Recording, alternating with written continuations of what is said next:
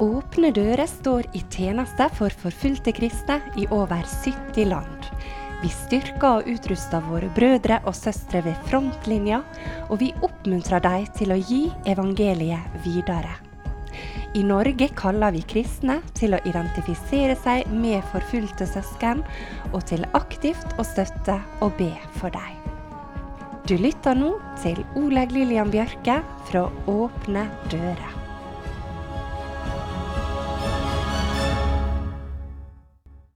I dagens program har jeg lyst å dele med deg litt fra Åpne dører i historie, og fra de kjerneverdiene som alt vårt arbeid bygger på. Disse verdiene ble formulert av broder Andreas og hans nære medarbeidere i ledelsen av Åpne dører. Men aller først skal vi gå helt tilbake til starten, på midten av 1950-tallet, da broder Andreas opplevde Guds kall på en veldig konkret måte. Han hadde aldri noen drøm om å starte en organisasjon. Faktisk sier broder Andreas sjøl at han hadde sterk motvilje mot organisasjoner. Om Gud helt fra starten av hadde vist han hva Åpne dører en gang skulle bli, så hadde broder Andreas aldri tatt det første steget. Men så sier han med et lunt smil når Gud kaller deg, meg eller hvem som helst, så er det alltid med en plan og ei hensikt. Han åpenbarer ikke alt for oss den første dagen. Han er nådefull, han viser oss ikke hvor vi vil ende opp etter tusen skritt, men han sier ta ett skritt i tru. Så forbereder Gud oss for det som vil komme. Og om vi sier ja til Guds kall i all enkelhet, slik jeg gjorde, så vil vi oppleve at det er Gud som overtar kontrollen. Åpne dører begynte med ett steg i lydighet til Guds kall, og det begynte med én mann. Hva var det som vekte kallet i broder Andreas? Vi går tilbake til 1955. Da reiste han til en stor kommunistisk ungdomskonferanse i Warszawa med en klar agenda. Han tok med seg traktater og Nytestamentet trygt på ei rekke språk fra kommunistiske land, som han tok med for å dele ut.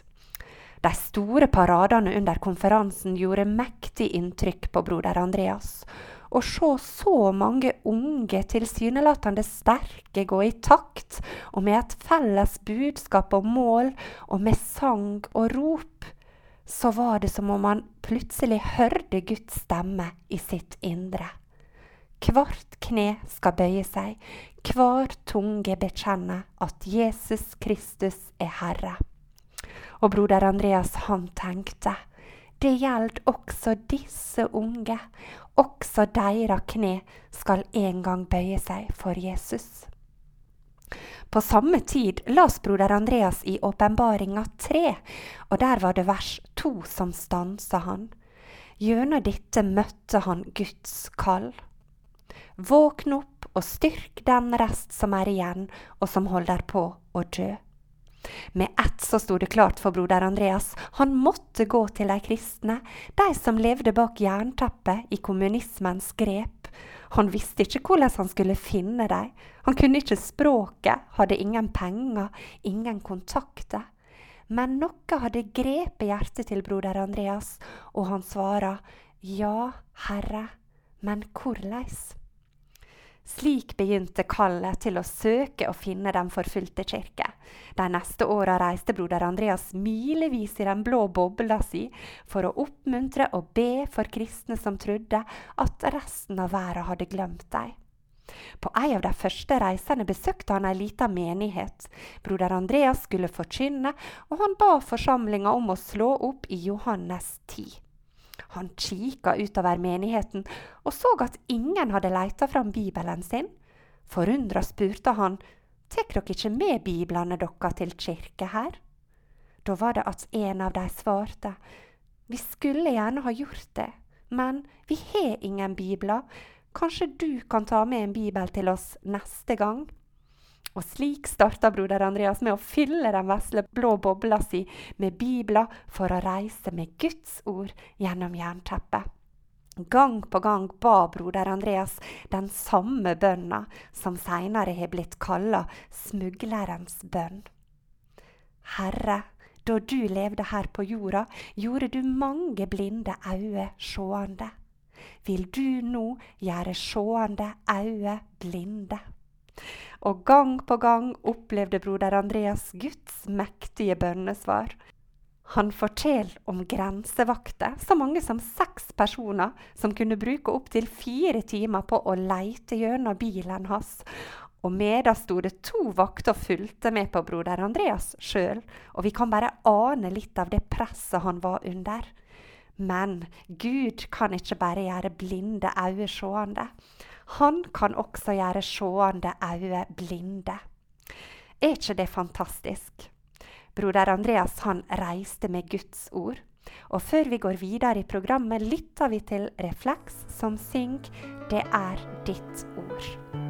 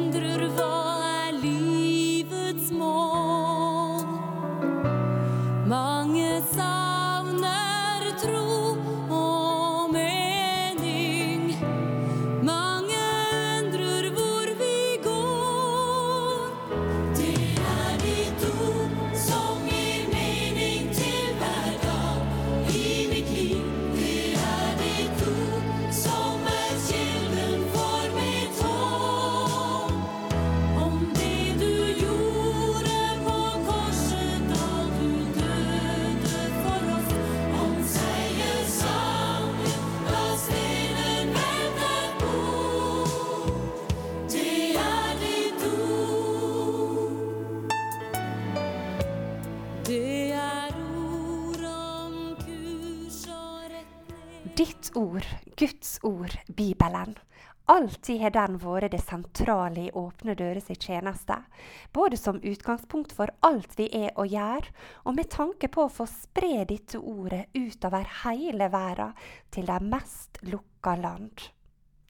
Etter 50 år i tjeneste for forfulgte kristne følte broder Andreas og hans tre nære medarbeidere for å definere Åpne dører sitt DNA. Hva er kjernen, essensen i vårt arbeid, og hva har vært vår motivasjon?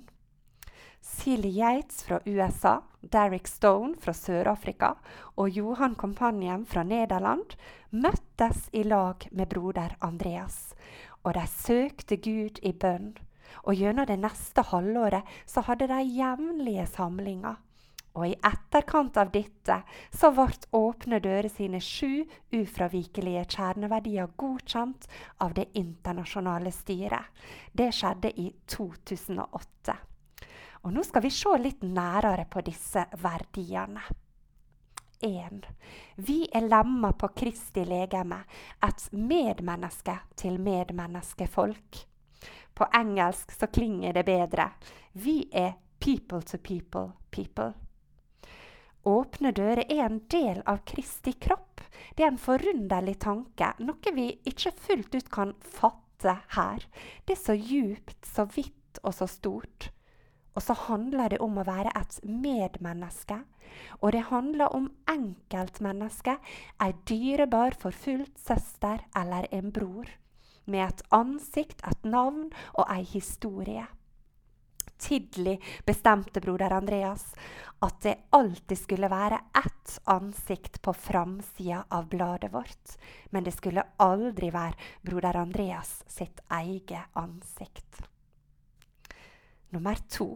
Vår tjeneste er definert av Den forfulgte kirke. Kanskje er du lurt på hvem som eier Åpne dører? Er det broder Andreas eller de andre grunnleggerne?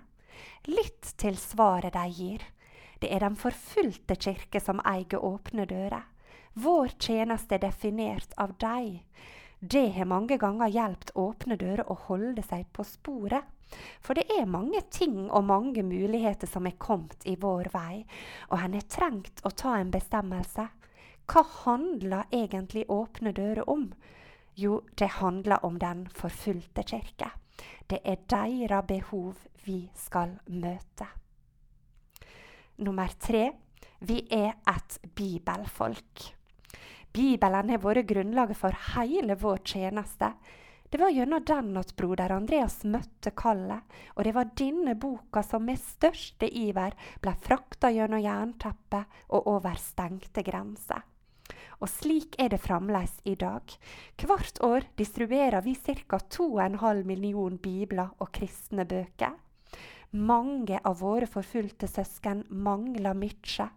Men om de ikke har noe annet enn dette dyrebare ordet i hendene sine, så er de glade. Så har broder Andreas sagt følgende. Vi må tilbake til boka med stor B. Bibelen. Vi må bygge alt vi er og alt vi gjør på den. Dette er aktuelle ord inn i vår tid. Åpne dører vil stå fast på Bibelen og Guds ord. Nummer fire. Vi er et bønnefolk. Vi trenger stadig å bli utfordra til å si at vi er et bønnens folk. Bønn har vært helt avgjørende i Åpne dører sin tjeneste. Og det er sterkt å høre broder Andreas fortelle om sine daglige to timer med Guds ord og i bønn hver eneste morgen. Og når han får spørsmål om han alltid har praktisert dette, også i travle tider, så svarer broder Andreas med et varmt smil. Når du har det travelt, ja, da er det desto viktigere å bruke tid med Gud. Det er virkelig til ettertanke for oss travle mennesker. I stillhet og tillit skal vår styrke være, står det i Jesaja 30. Der ligger hemmeligheten. Nummer fem. Vi lever og arbeider ved tru. Det er forunderlig å se tilbake på Åpne dører si historie, hvordan Gud har virka ved at en har satt all sin lit til Han, og i tru gått gjennom de dørene Gud har åpna, i tru på Guds løfte og i Jesu navn. Nummer seks. Vi er overgitt til Jesus Kristus og hans oppdrag. I misjonsbefalinga sier Jesus, gå derfor ut og gjør disipler. Så uavhengig av hvor vi går, og når og hvordan vi går, så vil vi gå ut og berøre mennesker med Jesu kjærlighet. Som Derrick Stone sa det, vi går ikke ut for å konvertere mennesker. Nei, vi går ut for å representere Jesus og hans kjærlighet. Vi må minne oss sjøle på hvorfor vi driver dette arbeidet, er engasjert og ofrer noe. Det er ikke fordi det er en god idé, men fordi det er Guds idé. Alle kjerneverdiene til Åpne dører kan vi i grunnen oppsummere i den siste, nummer sju. Vår eneste motivasjon er å gi Gud ære. Alt Åpne dører handler om, og det hver eneste kristen skulle være opptatt av, er å gi Herren Jesus ære. Jeg vil sitere litt mer fra Derrick Stone. Når alt kjem til alt, vart vi skapt til å elske Gud med hele vårt hjerte, av hele vår sjel, vårt sinn og av all vår kraft. Vår betydning her i livet blir ikke bestemt av vår suksess i tjenesta for Gud, men ut fra vår nærhet til Skaperen. Når Hans bifallende smil er over oss, er alt som det skal være. Men er det ikke det, så er vi i trøbbel. Broder Andreas har også noen tanker om dette, hva vår eneste motivasjon skulle være. Han har passert 90 år og forteller at av og til får han spørsmål om hva han ønsker skal stå på gravsteinen sin. Med et smil så sier han at han har flere alternativ. For eksempel han er ikke her, han er oppstått. Eller kanskje han gjorde det han kunne. Men så blir broder Andreas alvorlig og forteller at han har besøkt grava til Oswald Chambers i Egypt. Der står det ganske enkelt. Oswald Chamber, en Jesu Kristi disippel. Det ville ha vært fint, sier broder Andreas med et varmt smil. Det gir Gud ære. Ja, tenk om vår motivasjon for livet kunne være nettopp dette, å ære Gud.